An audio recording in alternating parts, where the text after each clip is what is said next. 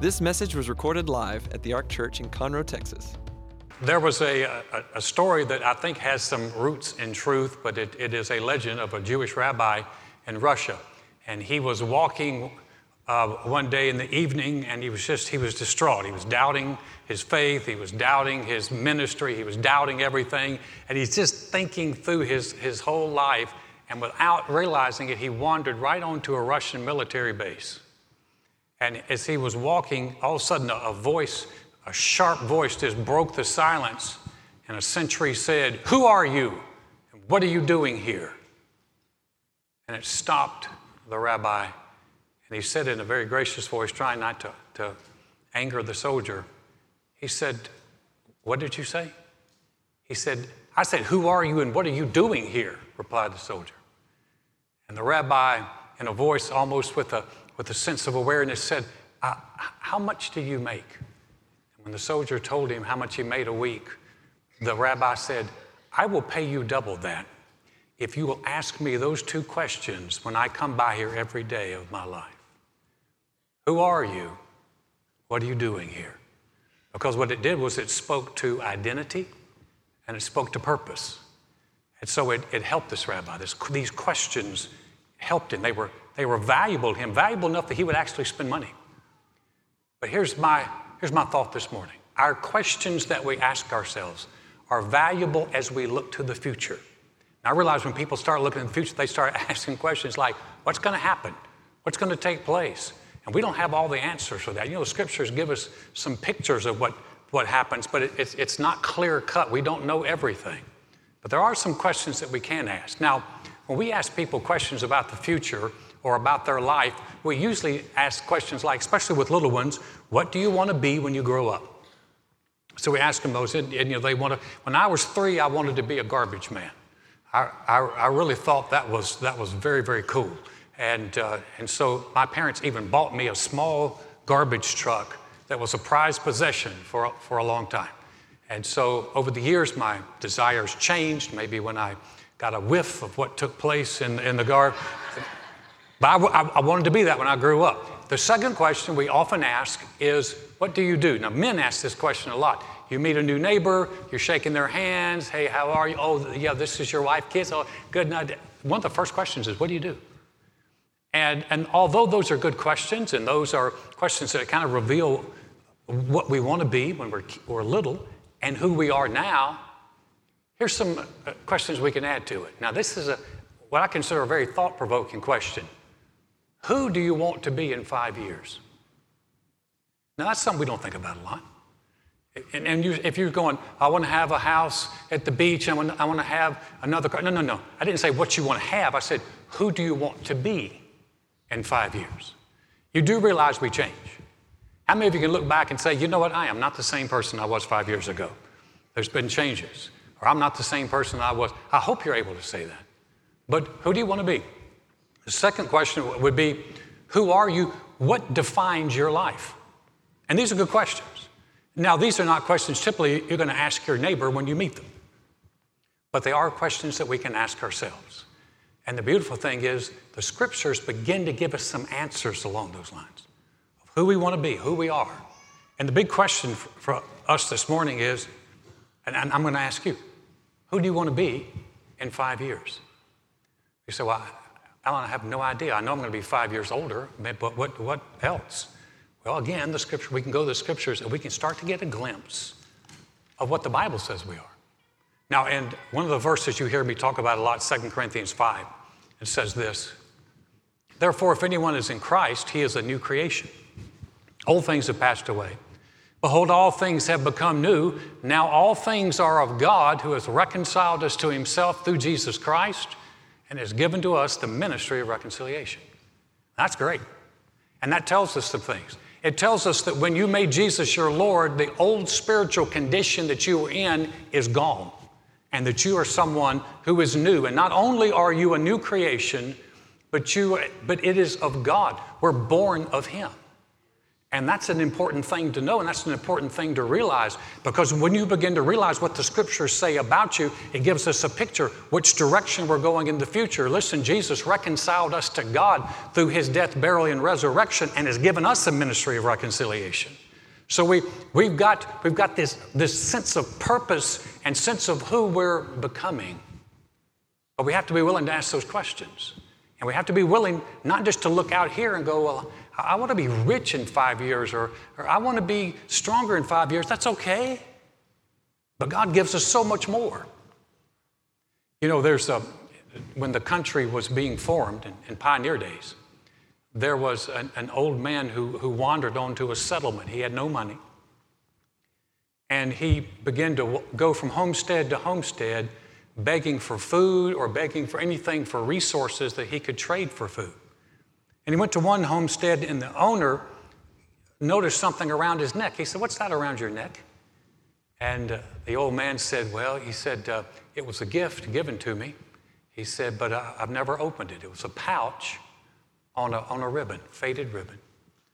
And the, the owner of the home said, May I see it? And the old man took it off his neck and handed it to him.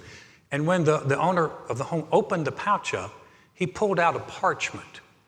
And the parchment said that this old man was a veteran of, of the Federal Army in the Revolutionary War. And this was his discharge, and it was signed by General George Washington. And it gave him a pension for life. This, this poor man had been walking around with a pouch around his neck that gave him all the resources and everything that he needed to be able to sustain his life and not keep him from having to beg. But because he never knew what was in it, he never opened it, he never knew what was there, he missed out on all the benefits that could have been his. Guys, let me tell you something the Bible is full of riches that God has done for us and what he's done in us. And when we begin to look in there, we begin to find out there's so much more to us. And then when we begin to realize there's so much more, then we can begin to answer that question who do I want to be in five years? We have answers there. I want to show you a great story from the Bible, from the New Testament, of a, of a future changing transformation that took place in a man's life.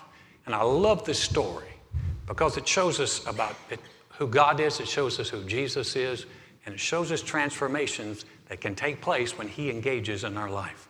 It's found in Luke, the 19th chapter. He said, Then Jesus entered and passed through Jericho. Now, behold, there was a man named Zacchaeus who was the chief tax collector, and he was rich. And he sought to see who Jesus was, but could not because of the crowd, because he was of short stature. So he ran ahead and climbed up into a sycamore tree to see him, for he was going to pass that way. And when Jesus came to the place, he looked up and saw him and said to him, Zacchaeus, make haste and come down, for today I must stay at your house. So he made haste and came down and received him joyfully. But when they, they saw it, they all complained, saying, He's gone to be the guest of a man who's a sinner. Then Zacchaeus stood and said to the Lord, Look, Lord, I give half my goods to the poor, and if I've taken anything from anyone by false accusation, Jesus said to him, Today salvation has come to this house, because he's also a son of Abraham, for the Son of Man has come to seek and to save that which was lost. I love this story. I love this story because you look at the guy named Zacchaeus and you can see the conflict in his life. The conflict in his life was that he was rich and he was powerful, and on the other hand, he was hated and despised. Now, you have to understand that the Jewish tax collectors worked for the Roman government and they made their money off their, their brothers and sisters in Israel. So they took money from them, and often they would, whatever their tax bill, say your tax bill was 10,000, they'd add a few thousand to it and keep the, the leftovers.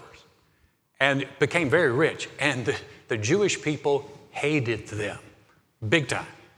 And so here's Zacchaeus.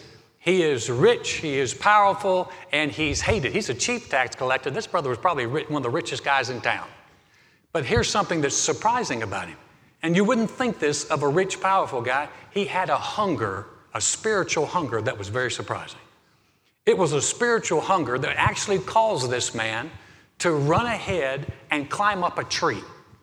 How many of you know if you're rich and powerful, you don't run ahead and climb trees? It's just, it's, it's just not, it's not dignified. It's not what, what you do. But, but he, had a, he had a hunger that would drive him on. A, what I call a run ahead tree climbing hunger to see Jesus and to see who he was. When, he, when Jesus came by that way, he en, engaged to Zacchaeus in a way that was really life changing. I love the fact that he steps under his tree and he looks up and he calls his name. Do you know God knows your name?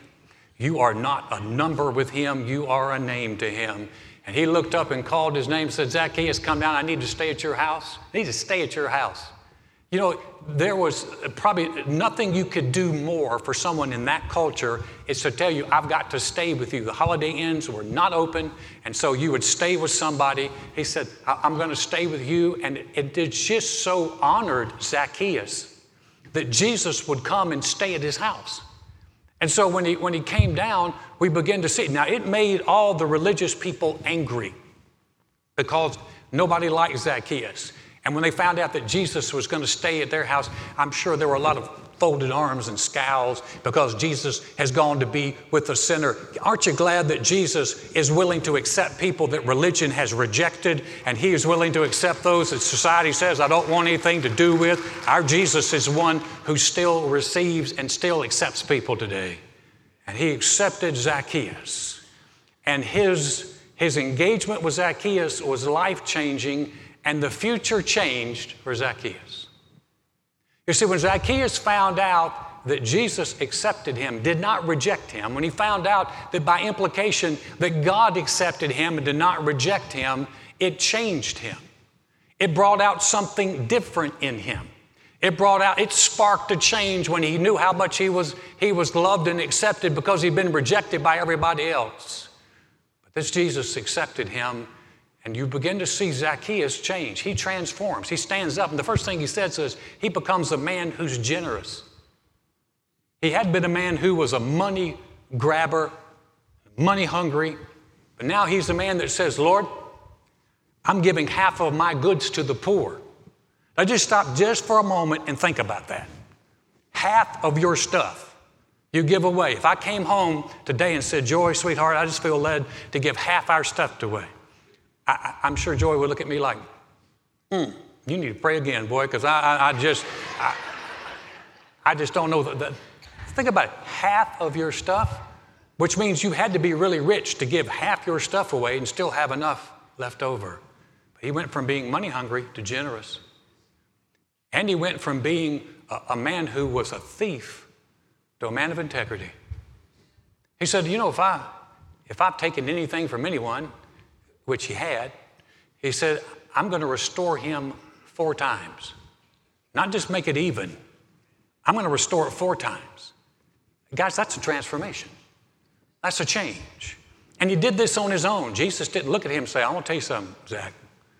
You better give half your stuff away because you ain't going to make it into heaven unless you can get your act together here.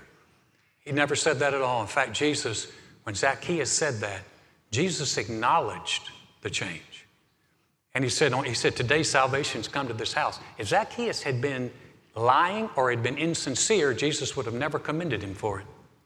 But he said, he said, said salvation's come to this house. He says, For this man is also a son of Abraham. What was he saying? He's saying this man also has a covenant. God had a destiny for this man from the beginning. He was destined to be a covenant man, and now he's acting like the covenant man that he was destined to become.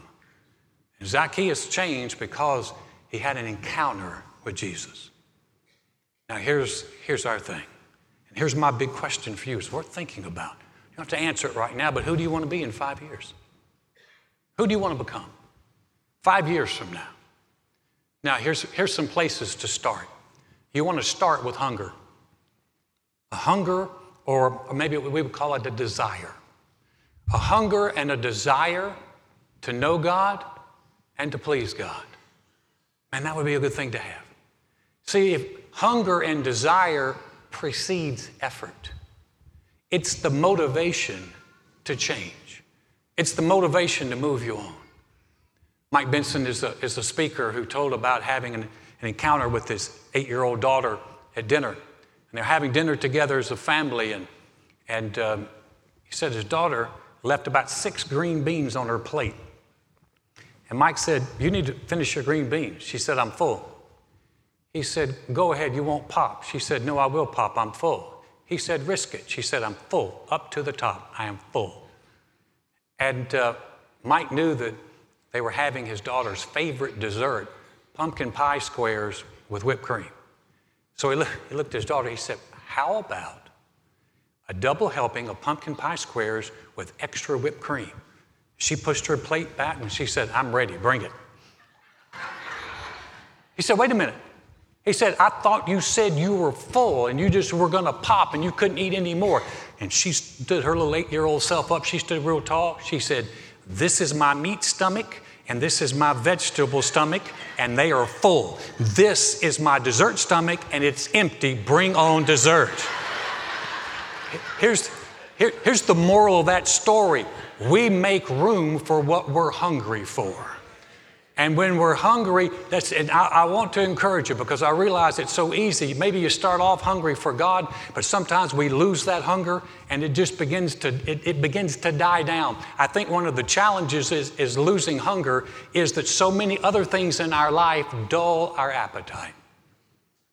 When I was a kid, my mom would never let me eat sugar or candy before dinner. I had old school parents. I'd say, Mom, can I have some candy? And she would say, No, it will ruin your appetite. Some of you heard the same stuff. Well, what happens is when you eat a lot of sugar, it, it begins to dull down that hunger sense. And so you don't want the things that your body really needs, like protein and vitamins. And so it, it does, it ruins your appetite. I think today, some of the stuff, some of the distractions we have, some of the things we can get involved in, it ruins our appetite for God. So sometimes one of the best things we can ever do is begin to put aside some of those things that have distracted us and say, God, I need a hunger for you in my life again because it's a hunger for God that He acknowledges and honors, just like Jesus did with Zacchaeus. In Luke, the, fifth, the first chapter, verse 53, it says, He has filled the hungry with good things, and the rich He has sent away empty. And that word rich means full. So this morning, I'm, I'm going to challenge you as I have been challenged myself. Maybe it's time we begin to stir up that hunger for God again and say, Lord, don't ask God to do it. Do it yourself. Say, God, I stir up that hunger for you because it's hunger that brings change. It's hunger and a desire that brings change. Second thing, if we're going to change, if we're going to be someone different five years from now, if you say, you know what, I want to be someone different five years, I don't, I don't quite know who, but I want to be different. We're going to have to add to that belief the idea and the belief that God is not disappointed with you, that He's on your side. Now, listen, guys, this is real important. That God is not disappointed. I believe so many people live under the cloud of a disappointed God. But in Romans, the eighth chapter, verse 31, 32, some of my favorite verses, what then shall we say to these things? If God is for us, who can be against us? He who did not spare his own son, but delivered him up for us all, how shall he not with him also freely give us all things? Listen, God has stood under mankind's tree and He has called us out and said, I want to have a relationship with you. I want you to come down. He knows your name. And then He sent Jesus to validate that love. And when you understand how much God loves you and that He's on your side, what it does is it takes away the fear of failure. Then you're not so worried. You can, you, you're willing to take a risk. It's the freedom to change because you know God is not going to reject you or turn away from you. Man, that's so important. When I was 17 years old, we, we were, I grew up Baptist and we were part of a Baptist church.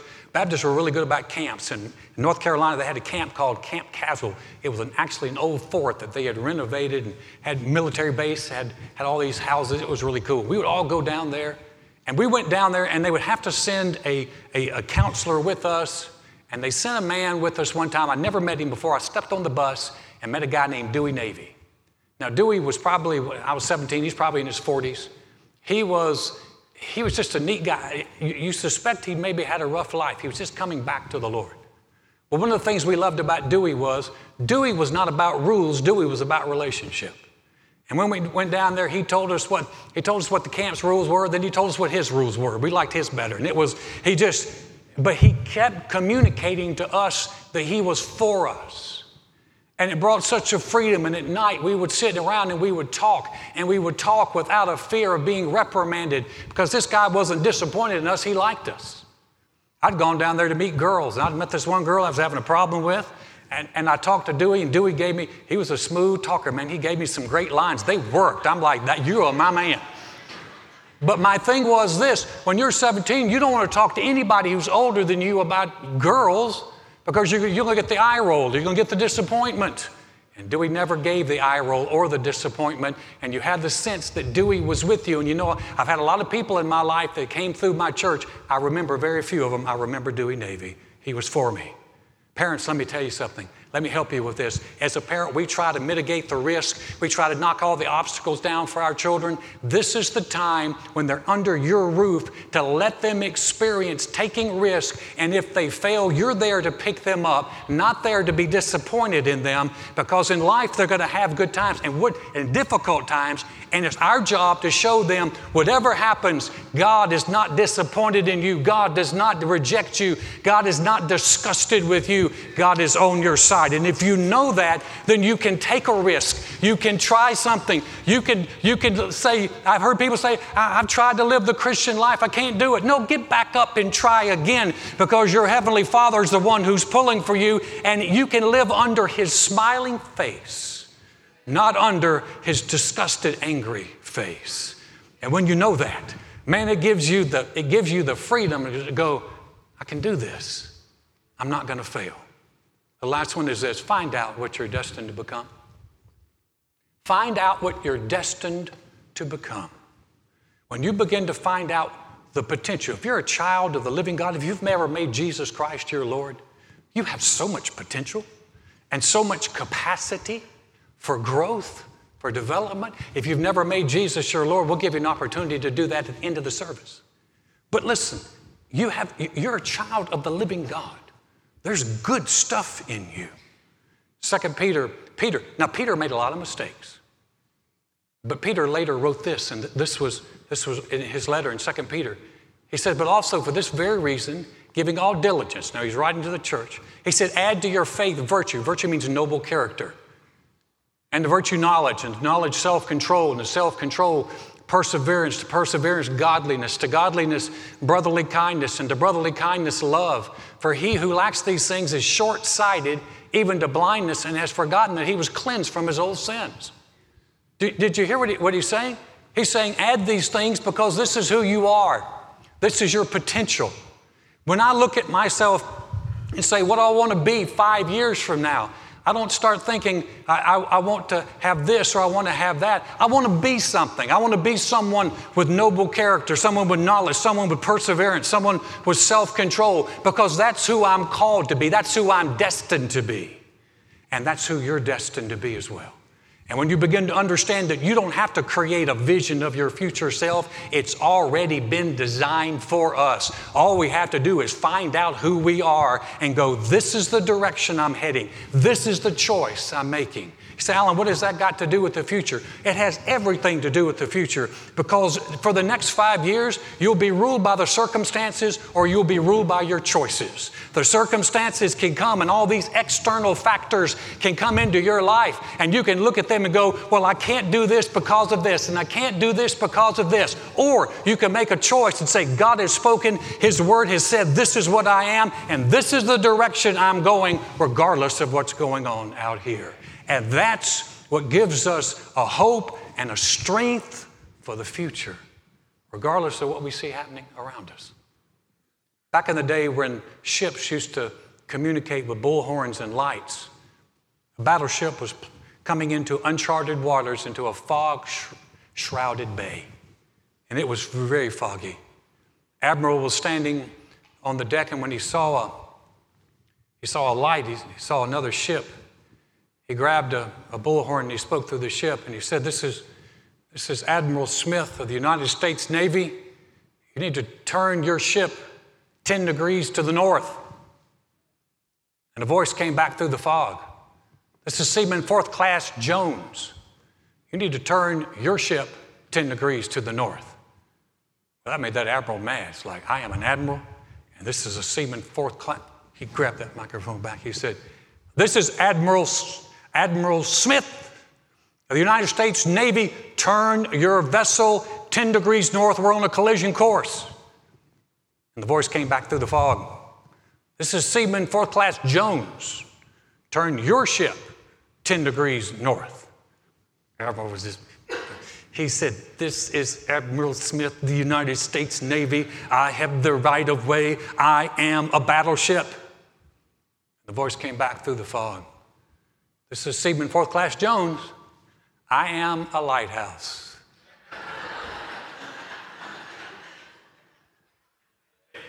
we may not know everything that the future holds, guys. The future is, shrouded in fog, but we're going to be ruled by a rudder or ruled by the rocks. When we choose, God, I'm going your way, I'm going to find out what you've called me to be. I'm going to find out my destiny is right there in the scriptures, that I'm ruled by the rudder and I'm plowing ahead, and God's with me every step of the way. He'll do that for you. What are you going to be in five years? Who are you going to be in five years? You have the potential to be so much more than you ever thought or dreamed. Would you bow your head with me for a moment? If you're out there watching online, we're about to say a prayer. And if you've never made Jesus Christ your Lord and Savior, I want to give you an opportunity to do that. Or maybe you're just not sure. And it's been a, a situation in your life where, where, you're saying, you know, I don't know, but I, I want to be sure. I want to discover this potential that I have in Him. It starts with receiving Him. Zacchaeus had to receive Jesus. You can receive Him as well. His heads are bowed and eyes are closed here in the sanctuary. I'm going to ask the question if that's you that I'm talking to, and you say, you know, Alan, I don't know where I stand with the Lord, or, or, or I know I'm away from Him, but I, I want Him in my life. Would you pray for me? Would you slip your hand up real quick across the auditorium say, That's me, thanks. Thank you. Thank you. Great, thanks. Wonderful. You can put your hands down, those of you who are watching online. We're going to say a prayer, and listen, if you're by yourself, pray this out loud. We're going to pray as a church family here. we pray it out loud. If you're with other people, you can pray it quietly. But this is just a, it's a powerful prayer. It's a life-changing prayer. It's a future-changing prayer.